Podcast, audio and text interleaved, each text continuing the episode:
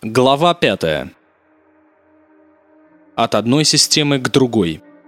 Развитие – символ времен. Большинство людей не обращают внимания на другие формы общественного устройства до тех пор, пока прежний порядок их устраивает. Переход от укоренившейся капиталистической системы, скорее всего, потребует полной ее ликвидации. Некоторые явления, протекающие в настоящее время, обозначают, что этот процесс уже начался – Развитые страны мира все больше и больше применяют автоматизацию, чтобы сохранять свою конкурентоспособность на мировом рынке. В итоге множество людей теряют свою работу и не могут обеспечивать свои семьи. С автоматикой и кибернетикой, работающей в полную мощность, машины скоро могут заменить не только промышленных рабочих, но и ученых-специалистов.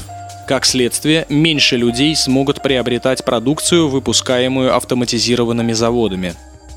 Постоянное привлечение производственными предприятиями дешевой иностранной рабочей силы, сниженные экологические нормы и другие виды подобных доходов могут показаться эффективными с первого взгляда. В конечном счете именно они и приведут к катастрофе. Уже очень скоро потеря платежеспособности для большинства безработных приобретет такие масштабы, что они потеряют свои дома и имущество. Многие ученые утверждают, что к концу 2030 года произойдет резкое снижение количества легко добываемой нефти. Нефть может и не закончиться, но она станет дорогостоящей, а затем добывать ее станет невыгодно.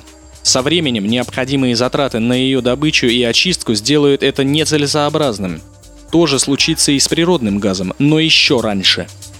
Итогом этого станут экологическая и социальная катастрофы. Предприятия будут бороться за рентабельность своего бизнеса и использовать больше земель, воды и природных ресурсов планеты, что приведет к потере доверия к кредитно-финансовой системе со стороны большинства людей.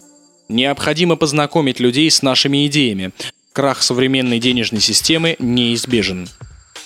В последующих главах мы кратко ознакомим вас с процессами адаптации к этому новому образу жизни.